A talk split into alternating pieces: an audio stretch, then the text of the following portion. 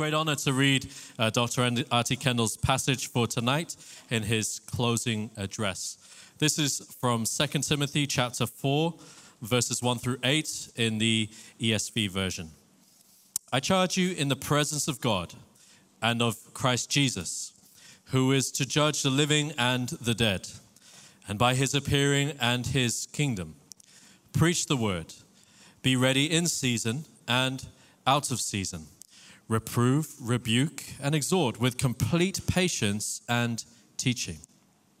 For the time is coming when people will not endure sound teaching, but having itching ears, they will accumulate for themselves teachers to suit their own passions, and will turn away from listening to the truth and wander off into myths.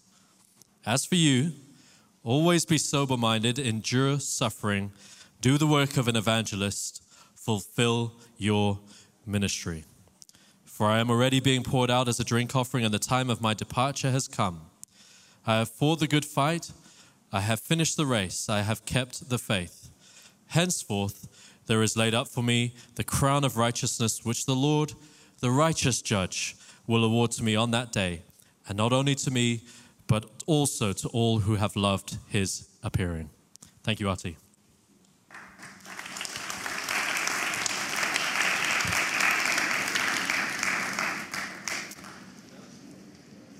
What would you like to have if you could pray for it and your prayer be answered more than anything you can imagine? If you had a request and knew it would be answered, what comes to your mind you want it more than anything? Brief word of prayer. Heavenly Father, I pray now for the sprinkling of the blood of Jesus by your Spirit to rest upon every mind in this place in order that their perception of what I say will be heard, received, applied as you intend. Cleanse my tongue that I will be your transparent instrument to convey all that needs to be said, nothing that doesn't need to be said. I pray that this will be a word that will be very, very clear, very simple, not to be forgotten life changing. That is, that one will never be the same again. And may this word bring great honor and glory to your name. I pray in Jesus' name, Amen. Well, Louise and I have so enjoyed these months with you. They go by so quickly. This is our fourth year, and uh, Colin Dye has invited us back for next year. And if my health continues, uh, Louise's health continues, uh, we will be back. Uh, I'll be 82 in, well, if you want to know, Thursday. And, uh, well, let's.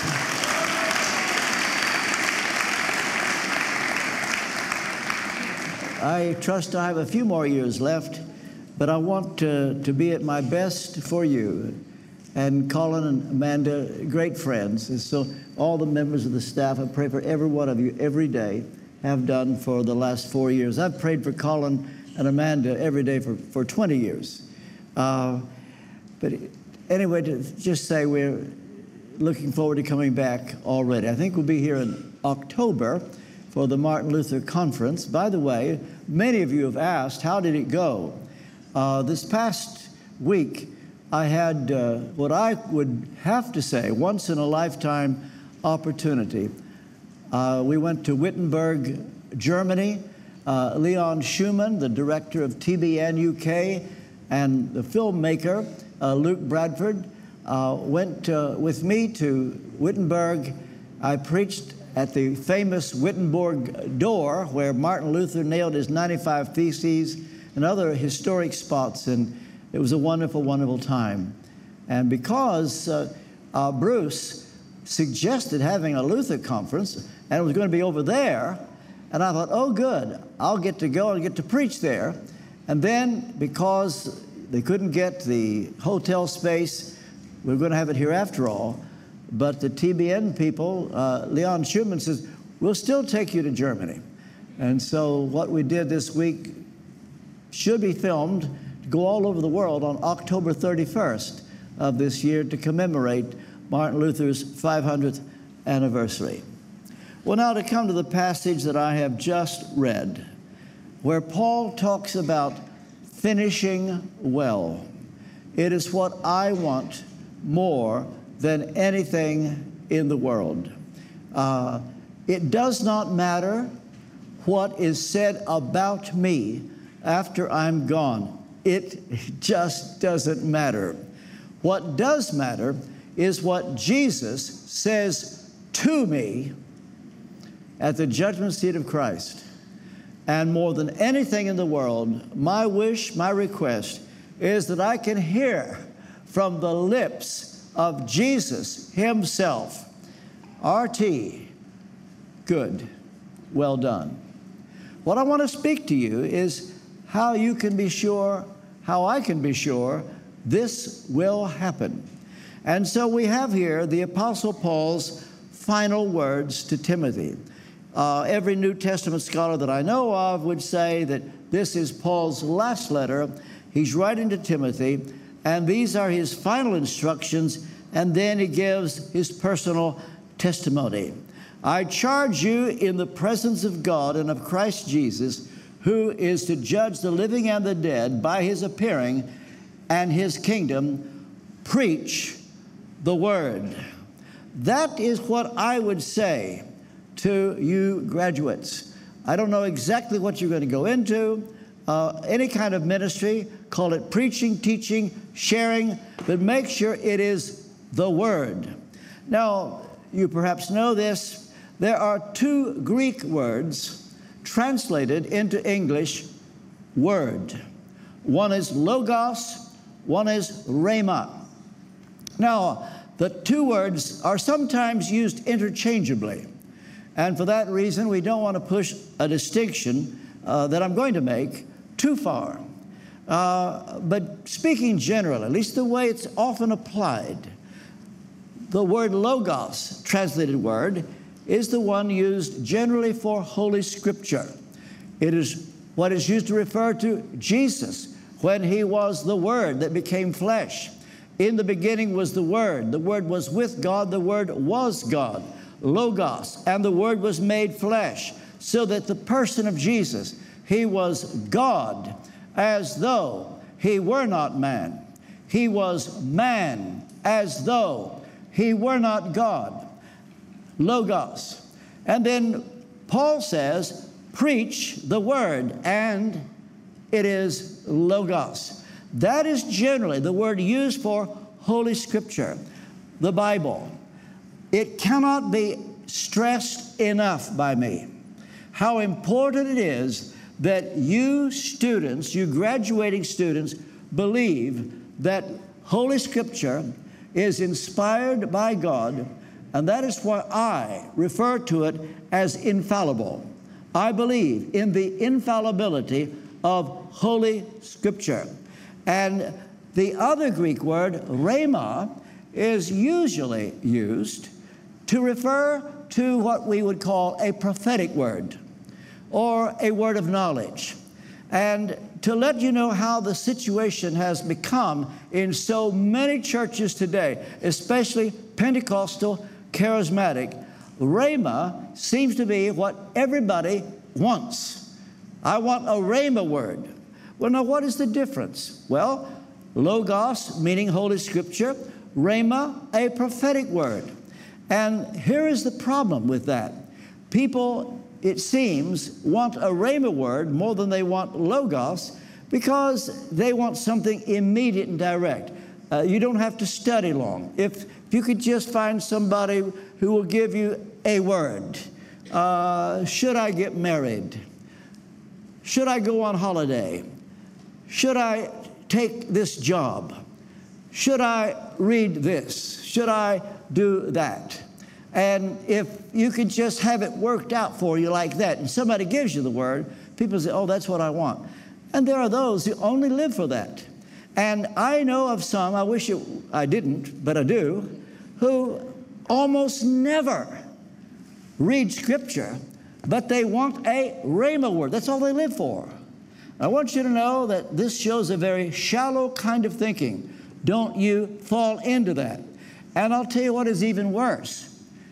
Not always, but too often, those who prize a Rhema word above anything else tend to equate it with Holy Scripture. Would you believe that? I know those who think that a Rhema word is as powerful, as infallible, as strong as reading Isaiah, Gospel of Mark, Romans, or Genesis, because it's from God. The problem with the Rhema word is people who usually say, I've got a word for you, tend to say, Well, the Lord gave me this word for you. I won't uh, repeat uh, a sermon I gave a year or so ago, which I warned of the danger of using the phrase, The Lord told me. God told me to tell you this. The Lord gave me this. He gave me that. Be very, very careful about that. In most cases, in most cases, those who say that, they're not doing it to make the Lord look good. They're doing it to make themselves look good, or so you will believe them. And so they say, The Lord gave me this for you. And what is even worse, so often it's not even accurate at all. And they don't ever come back and say, Oh, sorry about that. They just give it and you never look back. And the thought that this could be taken as something equal to Scripture, don't you ever, you graduating students, fall into that. Just to give you an idea how important it is to believe in the infallibility of Scripture. Do you know how King Saul became yesterday's man overnight? It is because he put himself above Holy Scripture. He had been told by Samuel, Don't leave where you are until I get there to offer the burnt offerings. Well, for some reason, Samuel was late. So King Saul said, Bring me the burnt offerings. Somebody should have said, Your Majesty. Sir, with respect, I don't think you're supposed to do that. But you see, they dare not tell the king that. If they did, he would just say, I'm king, I can do what I want, bring me the burnt offerings. In that moment, he went right against Exodus, Leviticus, Numbers, Deuteronomy, right against Scripture. Some may say, well, what, what's so big about it? Just a part of the ceremonial law about who can offer the burnt offerings. This is why you need to understand God takes His own word seriously. And as a consequence of that, he was told by Samuel, You've been very foolish. What you've done, the kingdom will not survive in your family. God has sought him a man after his own heart. But King Saul said, But I felt compelled to do it. Imagine that. Compelled. Whenever you feel compelled, and there's any question whether it coheres with Holy Scripture, mark it down. God did not give you that. Anytime you have something you think is from God, make sure it coheres with Scripture, Logos. And Paul's last word preach the word. By the way, there was another king, Uzziah, years later, who made the same mistake, offering the burnt offerings, and instantly became a leper. And though he had a good reign, he would always be known as the man who had leprosy. God is serious about his word. And Paul's last word to Timothy preach the word. By the way, God does give Rhema words. And if I wanted to, felt like I should, I could spend a half hour giving you personal testimony of times when I got a Rhema word, no question about it. But it was when I just was given it. And God does it. Uh, by the way, I'll give you a Rhema word now. Would you like a Rhema word? Chase after a Rhema word and you'll never get it. Seek Logos, Holy Scripture, and God will give you a Rhema word when you need it. That's the way it works. And Paul's final word, my word to you, preach the word. And then Paul adds this word to be ready. The authorized version says be instant, in season, out of season. Now, God is the creator who gave us seasons. In case you wondered, it is now summer. And if you will try not to be jealous, this time tomorrow night, I will be in Tennessee where the temperature is much hotter, but we have air conditioning. Makes it a lot nicer. God gave us seasons. When it's summer like it is today, so hot and people fanning, uh, you can't wait for winter. And then in the cold winter, you can't wait for summer. Some prefer the spring, some the autumn, but God does this.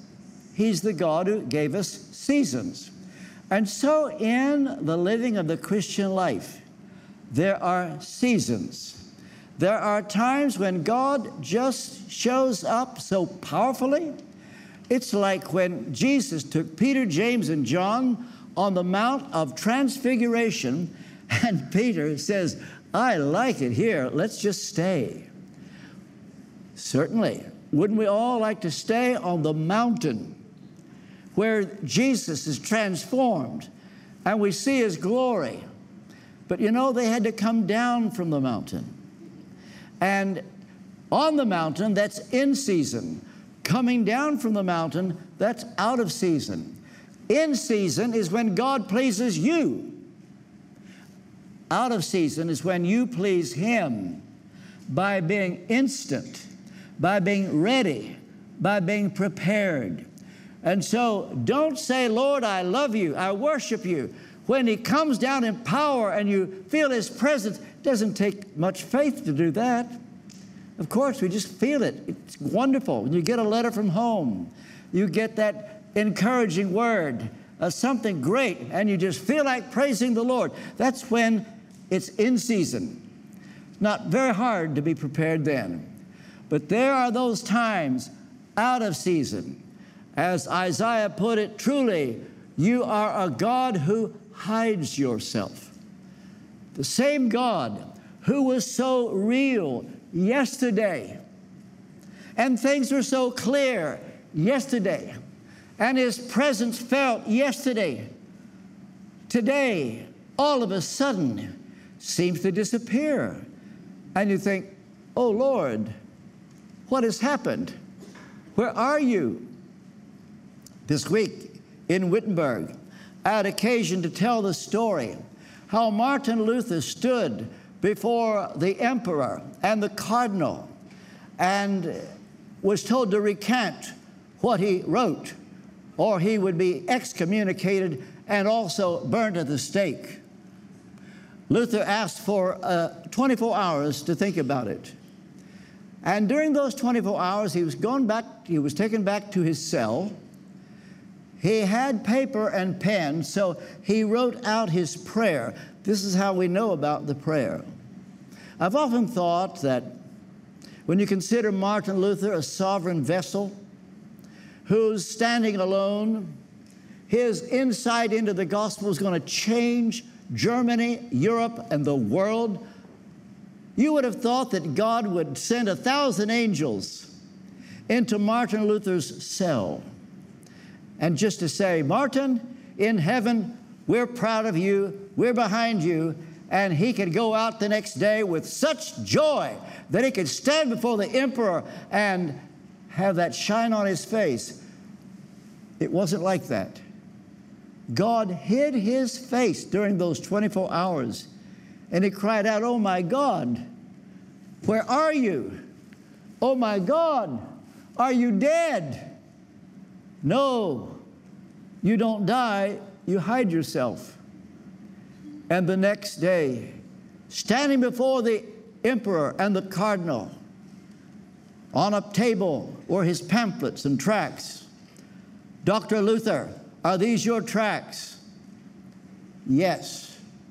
Dr. Luther, will you, in the name of the church, deny what you have written in these tracts? Luther said, I do. If you can show me that they are contrary to the Word of God. Here I stand. I can do no other. He was saying this in Latin and then suddenly switched to German and says, God help me. Amen. He felt nothing. He felt nothing. He was alone. No sense of God on him. The instant, in season, out of season, preach the word. There are times when it flows. There are times when you read your Bible, the letters leap out at you like gold. That's when He's pleasing you in season, out of season, when you feel nothing. And you think, what is this all about? Where are you? That's your opportunity to please Him and to say, Here I stand. God may raise up another Martin Luther out of this very congregation. And if He does, possibility you'll have to go where no one's been. You'll have to be lonely. You'll have to be questioned. And it won't be fun. And that's why there aren't many Martin Luthers. But I am speaking to you on the subject finishing well. That's what I want to do more than anything. And I can tell you, I'm giving you the recipe to do just that. There's one other phrase I want to emphasize. There are about six or seven I might, but this one do the work of an evangelist. That means that you become a soul winner, that you know how to lead another person to Jesus Christ. A number of years ago, got a phone call from a man who's here tonight, Graham Ferguson Lacey. Never met him, may have heard the name. He lived around the corner from Westminster Chapel. I went to visit him, started a relationship that started 40 years ago. Visiting him was Arthur Blessitt. the man is carried across around the world. The bottom line is Arthur Blessitt came to Westminster Chapel and preached for us. He turned us upside down. He is probably the greatest soul winner of a one to one basis of anybody, certainly that I've ever met. And I remember praying in the vestry at Westminster Chapel with Arthur. We were on our knees. I said, Arthur, lay your hands on me that I might have your anointing. And he prayed for me. I think he would have forgotten all about that, but a couple of years ago, Arthur and I were on TBN together in Denver, Colorado. And we were uh, talking about a book I'd just written on Elijah. These are the days of Elijah. And Arthur said, You know that part where Elijah gave his mantle to Elisha. He said, Do you ever have people coming up to you and saying to you, uh, Can I have your anointing? What do you do when they do that? I said, Arthur, I did that with you. Don't you remember on our knees in the vestry at Westminster Chapel?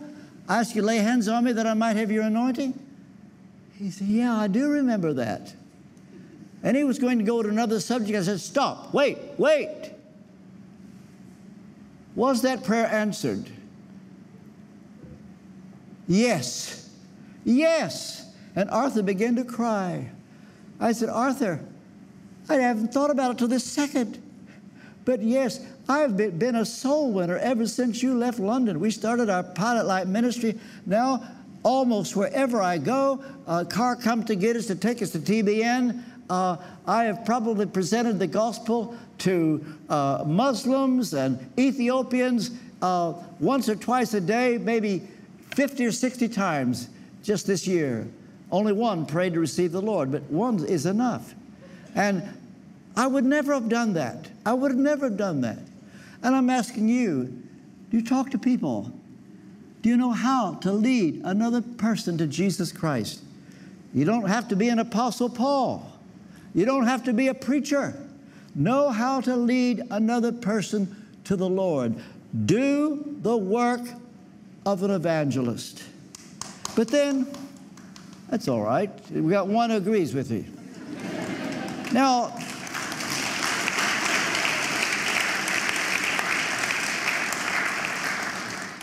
before I close, I want to talk about Paul's personal testimony. He says something here that he's not said before in any of his epistles. He said, The time of my departure has come. I've fought the good fight. I've finished the race. I've kept the faith. Henceforth, there is laid up for me the crown of righteousness, which the Lord, the righteous judge, will award to me on that day, and not only to me, but to all who have loved his appearing. This letter, as far as we know, was written in around 64, 65 AD. Ten years before, he wrote a letter to the Corinthians, 1 Corinthians, and that was written probably in 55 AD. In 1 Corinthians, he talked about wanting this prize. He said, I do not run aimlessly. I do not box as one beating the air, but I discipline my body and keep it under control, lest having preached to others, I myself would be disqualified. This is a reference to the crown that he now says he knows that he's got. In other words, 10 years before, he would not say that because he's got years left. And he says, uh, Do you not know that in a race all the runners run, but only one receives the prize? So run that you may obtain it. Every athlete exercises self control in all things. They do it to receive a perishable wreath, but we an imperishable. And so he's talking about the Olympics and wanting the gold is, is the most wonderful thing, as you probably know, in winning a gold medal in the Olympics. But in this race, the difference is everybody can win the gold because we're not in competition with each other. And we can all run the race. But God decides who will get that prize. He is not talking about heaven. Heaven is His already. This is so wonderful to know. He knows that He's going to heaven. That's not an issue. The Apostle Paul did not believe that God gave you salvation and then you keep it on the basis that you do this, you do that, you do this, you do that. And people like that never know for sure whether they are saved. I myself was brought up like that that if I didn't do certain things, I would lose my salvation. Or if I did certain things, uh, I would lose my salvation. And I never knew, I never knew for sure. But God graciously one day gave me full assurance of my salvation. And I knew. I'll never forget that day. All day long, I thought, this is so wonderful. I'm not going to hell. I know I'm not going to hell. And then I went through a period that I thought, well, that was only for me. Until I understood Romans 3 and 4 and 5, I thought, no, this is for everybody who's been justified. In fact, Paul said in Romans chapter 8, verse 30, whom he foreknew, he predestined, whom he predestined, he called, whom he called, he justified, whom he justified, he glorified. So everyone that is predestined will be called, all that are called will be justified. All that are justified will be glorified. And so if you're justified, you know you will be glorified. You say, Well, I'm not sure that I'm justified. Well, let me help you understand that. The way to know that you are justified, that's the word that means made righteous in God's sight. It's not by turning over a new leaf. It's not by deciding, I will start going to church. I will join a church. I will get baptized. those things don't even help. In fact, they could hurt. Oh, you say, how could they hurt? They hurt if you think they help. Because the only thing God wants, and this was the discovery of Martin Luther, when he saw that God was not wanting him to activate righteousness to try to please the Heavenly Father. No. Luther saw that faith in the blood of Jesus satisfies God's justice. Faith alone, fide sola in the Latin, the word alone, that did it for Luther. He never looked back. And that should do it for you. And this was the Apostle Paul's teaching. When you know you're saved, not by what you do, not by your good works, but by faith alone in Jesus Christ alone. And so when Paul says, I keep my body and keep it under control, lest having preached to others, I myself should be disqualified for the prize, he's not talking about going to heaven. That he's got. But he wouldn't say in 55 AD that he's got the prize, that he's got the crown. In fact, there are four words Proud, uh, a crown, prize, inheritance, uh, crown, prize, inheritance. What am I looking for, Bruce? What? Reward. Thank you, Bruce. You just got a reward for that. reward. He wouldn't say it in 55 AD. He's got years left to live. As I told you, I'll be 82 this week. If I knew I were going to die this week, if I'm honest, yes, I think I've got it, the crown. Yes, if I died this week. But maybe I've got five years left, maybe more. That being the case, I would not say that I've got it. You say, well, RT, surely you have. You don't know me. Talk to Louise.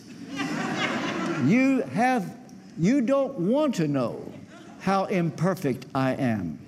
And I'm not joking and I'm not trying to sound humble. I'm just telling you the truth.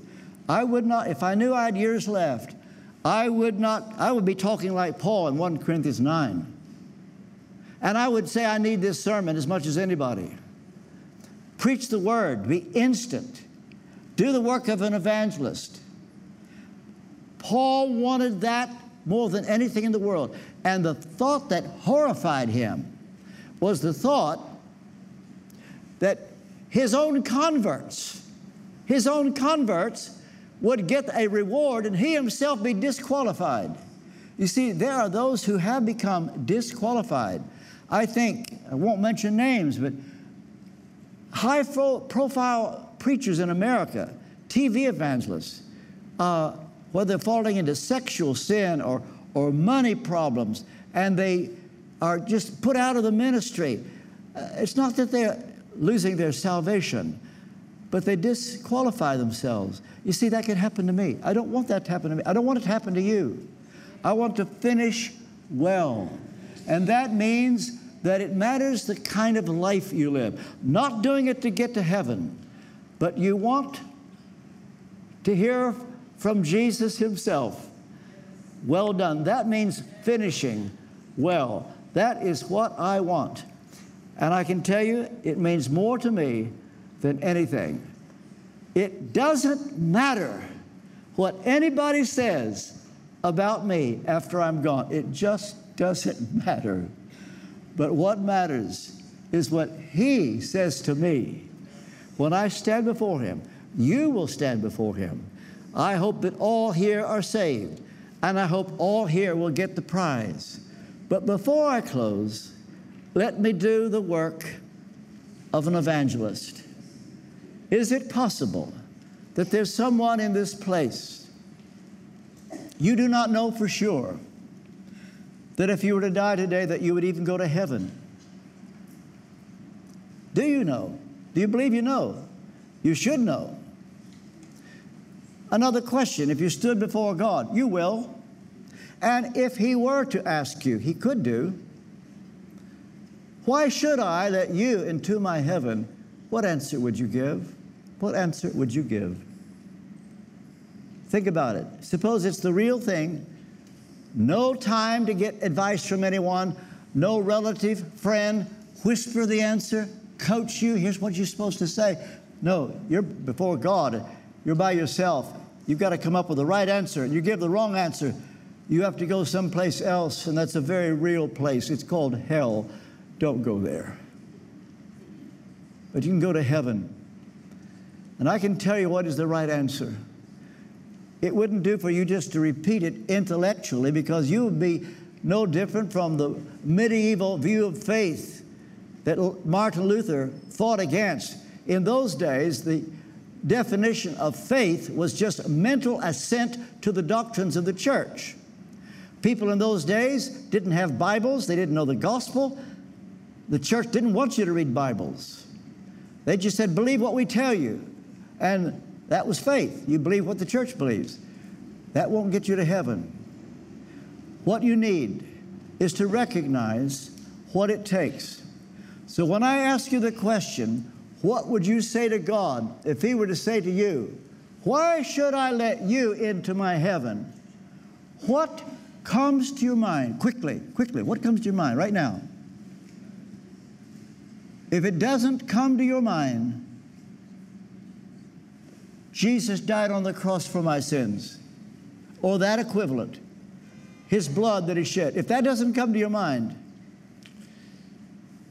I sure wouldn't want to be in your shoes for anything in the world. But we can change all that right now. On this, my last time to preach here for a while, I can give you a prayer to pray. I want you to say it in your heart. You don't need to say it out loud. But if there's any doubt, any doubt whether you're saved, you need, you need to pray this prayer. Lord Jesus Christ, I need you. I want you. I know I have sinned against you. I am sorry for my sins. Wash my sins away by your blood. I welcome your Holy Spirit into my heart. As best as I know how, I give you my life.